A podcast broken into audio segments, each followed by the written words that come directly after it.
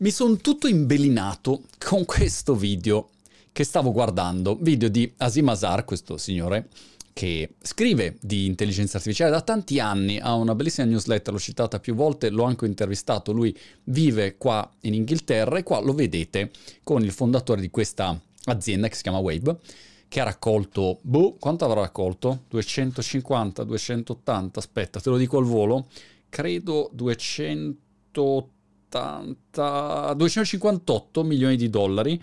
Tra gli investitori c'ha Microsoft, Virgin, cioè Richard Branson, Ocado Group, Balderton come fondo investimento, bla bla bla. 258 milioni per cercare di trovare la soluzione a questo dilemma qua, che è l'auto che si guida da sola in sostanza. E allora stavo guardando questo video ne ho visti diversi, è presente quanti video ci sono in giro, quello di Tesla che si guida da sola, non è che sia una novità il video dell'auto che si guida da sola, però io dentro a un'auto che si guida da sola non sono mai stato, ho il terrore in generale quando vado in automobile, se non guido io sono sempre attaccato all'auto quando guida mia moglie ogni volta mi dice basta basta perché sono sempre pronto con la mania fermo fermo no, aspetta, ferma, ferma. C'ho, c'ho proprio questa angoscia qua perché non sono in controllo, capito? Non sono in controllo. Immaginati guardando questo video è l'angoscia più totale. Adesso dico, bene, no, questo qua il ciclista, attento ciclista, auto che si guida da sola, adesso lo tira giù, lo so che lo tira giù.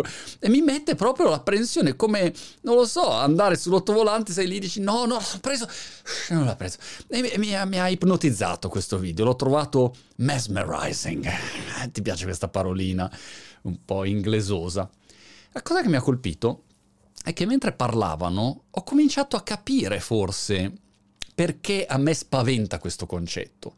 E infatti è il motivo per cui non ci sono mai andato, non ho mai testato queste cose, perché ho questa perplessità. Perché nella mia testa un'auto che si guida da sola come questa qua è basata su una serie di regole, dove tu dici, guarda, auto che si guida da sola, devi fare così. Quando c'è quell'auto davanti, tu ti fermi premi il frenino. Chi mi chiama? L'auto che si guida da sola mi chiama, il telefono che si telefona da solo. Poi, appena si muove, tu riparti. Quando c'è il semaforo rosso, ti fermi. Quando c'è il verde, con il rosso non si passa, con il verde, con il giallo fai attenzione, con il verde c'è via libera per la circolazione. La stessa cosa. E questa cosa mi mette l'angoscia perché nella mia testa un po' paranoica penso sempre. Ascolta, io ho vissuto un anno e mezzo a Roma. Eh, non è così. Cioè, questa è la teoria ideale. Queste sono le strade di Londra, che peraltro sono incasinate un bel po', un bel po'. Nulla a che vedere, secondo me, con le nostre situazioni italiche. Peggio, diciamo, di Brighton. Brighton sembra di andare col go-kart, no? Tutti belli, tranquilli. Ogni tanto c'è qualcuno che ti manda a fare in però se no è molto facile guidare qua dove vivo io. Quando vieni in Italia o pensi andare in India, insomma, ci sono dei posti dove quando guidi ti fai il segno della croce. Devi proprio essere un supereroe. Londra, diciamo, è incasinata, ma non è come il nostro super top italico, ad esempio. Nonostante questo, tu lo guardi e pensi, quante cose possono andare storte, perché si parte sempre dal presupposto che uno guidi normalmente, ma noi sappiamo che invece è pieno di pirati della strada, ci sono miliardi di combinazioni possibili, il coso, la palla che ti passa perché i bambini stanno giocando a calcio, il gattino, c'è, c'è qualunque cosa. E allora se tu sei basato su delle regole, questa cosa non funziona perché non puoi mai prevedere tutte le regole. E qua c'è l'inghippo. Questo fondatore di Wave, mentre parlava, dice no, scusa, noi facciamo una roba diversa. Noi non ci basiamo su un sistema rule based, ma siamo data driven. E quando dici data driven, minchia, minchia, è tutto data driven. Però che cosa intendi esattamente? Intende questa cosa qua.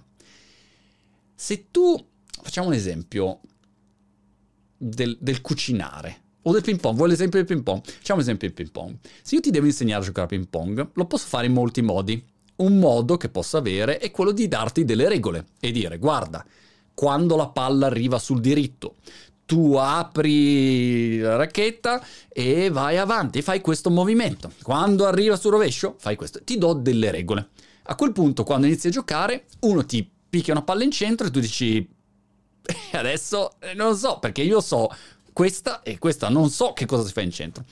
Ti giri, tiri una ciocca a 300 all'ora ovviamente, ma sarebbe molto diverso se invece io ti dico guarda, guardati tutti questi video di gente che giocano a ping pong e a quel punto impara a giocare a ping pong osservando e assimilando tutti questi dati, un po' stile Neo di Matrix, quando è lì che dice Kung Fu brrr, e assimila il Kung Fu così.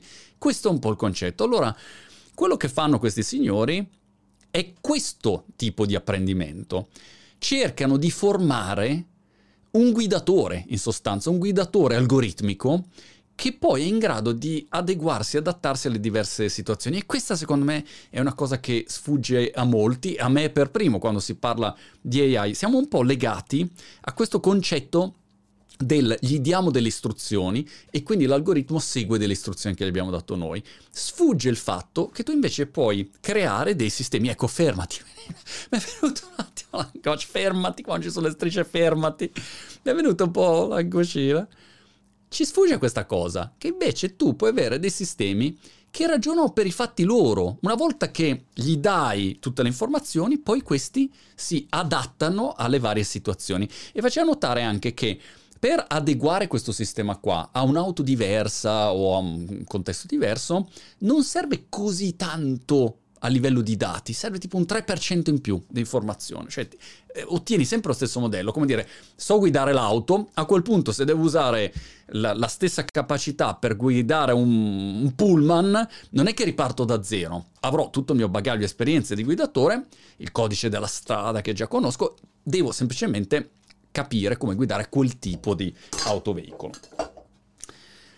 Mi è caduto il bicchiere che non si beve da solo, non si muove da solo. Se fosse un bicchiere intelligente, appena mi sposto, lui avrebbe fatto.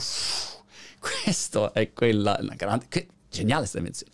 Ok, vedendo tutto questo, allora è ovvia la considerazione da fare. Se negli Stati Uniti ci sono quanti tassisti, guidatori, camionisti? 5 milioni?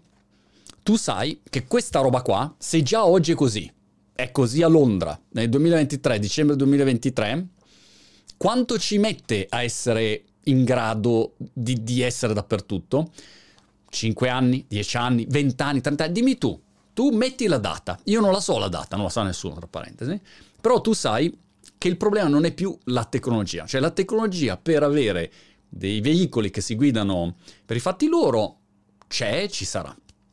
Quello che saranno i passaggi poi che permetteranno a questa roba di diventare una realtà di tutti i giorni sono le normative, le leggi dei diversi paesi, la cultura, no? Perché uno come me, prima di salirci su, intanto salici tu, prima, poi alla fine ci salgo anch'io, però ci sali tu, dimmi com'è stato, se me lo riesci a raccontare, e poi a quel punto ci salgo anch'io. No? Quindi c'è un fatto culturale, generazionale, vuol dire, ho 51 anni, quindi ci sono generazioni che immediatamente hanno un concetto anche di rischio diverso e via dicendo. Però questa roba arriva e tu sai che magari oggi fai il tassista, hai 30 anni, se tra 10 anni questa cosa, o 15 anni, sai che ha 40-45 anni, col mestiere lì non ce l'hai più in sostanza. E uno, quando fa queste considerazioni, mi rendo conto di come per me non siano considerazioni negative. Cioè, se tu hai una visione del futuro dove davanti ai cambiamenti che ci sono, e sono cambiamenti enormi, ogni volta vediamo no, cose, intelligenza artificiale, cose, computer quantico, tutte queste menate qua. Se tu ti fai prendere dalla reazione del We all gonna die. Moriremo, siamo finiti tutti. A quel punto, eh, cioè, cosa fai? Non fai più niente. Stai in casa a, a mangiarti la marmellata. Che cosa puoi fare? Niente. E soprattutto abbiamo bisogno di una visione di futuro che sia gasante, interessante, perché se no è un disastro. E la sensazione è che quando si parla di questi temi, alla fine la considerazione è saremo spazzati via, saremo tutti inutili, eccetera. Invece la mia conclusione per- personalissima, però faccio anche l'imprenditore nella vita, quindi sei naturalmente ottimista, cioè sei super cinico, realista su quello che sta succedendo e cerchi di non raccontartela e dire guarda, questo succede, ok? Però sei molto ottimista. Quali sono le opportunità? E in generale il secondo me giusto approccio, atteggiamento in queste situazioni è quello di dire guarda, io non posso essere pronto per quello che succederà. Al massimo posso essere preparato. Frase di una serie televisiva che non mi ricordo quale fosse. Era abbastanza inguardabile, però ne ho visto tipo tre episodi e poi ho smesso. E peraltro Andrea Pontremoli invece l'ha spiegata molto bene. L'ho intervistato di recente, di recente Pontremoli meraviglioso, capo a capo di Dallara, non capo perché lui è esatto opposto di un capo, no? amministratore delegato di Dallara, però diciamo a capo del, dell'azienda e lui spiegava giustamente la differenza tra pronto e preparato, faceva l'esempio del pronto soccorso. Immaginati di essere in un pronto soccorso.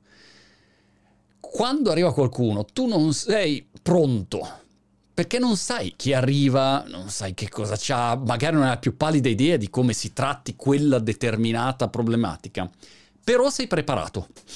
Hai, come dire, una flessibilità che ti permette di dire uh, di qua, uh, di là, uh, urgente, non urgente, hai quel livello di preparazione. E quando vedo nei commenti spesso dei video della gente che dice ah vabbè ma allora cioè siamo preparati per che cosa? Tanto ci estinguiamo, tanto l'AI ci porta via il lavoro, tanto l'auto elettrica fai assistant e ti porta via il lavoro. E, e, caspita, è un sottovalutare clamorosamente l'importanza di essere preparati. È come dire, se sai che domani viene giù un diluvio, hai varie opzioni.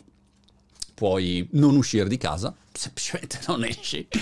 Prendi un mega ombrello e vai lì con l'ombrello sai che tutte quelle persone che andranno in giro avranno bisogno di un ombrello e fai un'azienda che vende ombrelli, importi ombrelli e li rivendi, esci in costume da bagno, non lo so, cioè puoi fare miliardi di cose, però sei preparato. Se tu invece non hai più pallida idea, prendi e esci. Una volta vivevo a Como da ragazzino e sai che a volte eh, a Como il lago esce e io vivo proprio attaccato al lago, mi ricordo che esco di casa, apro la porta e praticamente entro nel lago, cioè l'acqua era talmente arrivata che cioè, c'era, non so, mezzo metro d'acqua, quindi sono entrato e ho detto... Che è successo? Ecco, non ero semplicemente preparato, non avevo letto le notizie, non sapevo niente. E allora mettono queste specie di staccionato dove tu prendi e cammini, insomma. Eh, tipo Venezia, ecco, una roba del genere se sei preparato fa tutta la differenza del mondo. Allora, è per questo che ormai negli ultimi 12 mesi, a quando è uscito ChatGPT, io vivo di AI e scacchi, scacchi perché almeno il cervello resta in movimento, magari il capello vedo a volte che ricresce, anche l'hai visto? Hai visto? Guarda che qua c'è una spinta per la ricrescita, però è questa spinta ad essere preparati, che è il contrario, no? non è pronto che dici, ah, lo so tutto, no, no, non so niente, non so niente, però sono preparato, sono come questa AI che guida quest'auto sperando che, di essere magari un po' meglio, più, più umana, più spirituale, più empatica, però è la stessa logica. Non ho delle regole, non so esattamente cosa succederà, però cerco di essere flessibile e adeguarmi al meglio a quella che è la situazione. Belin, quando arrivi, AI, computer quantito, neuromorfico, chip, tutte quelle menate lì, non sarò pronto, ma sarò preparato.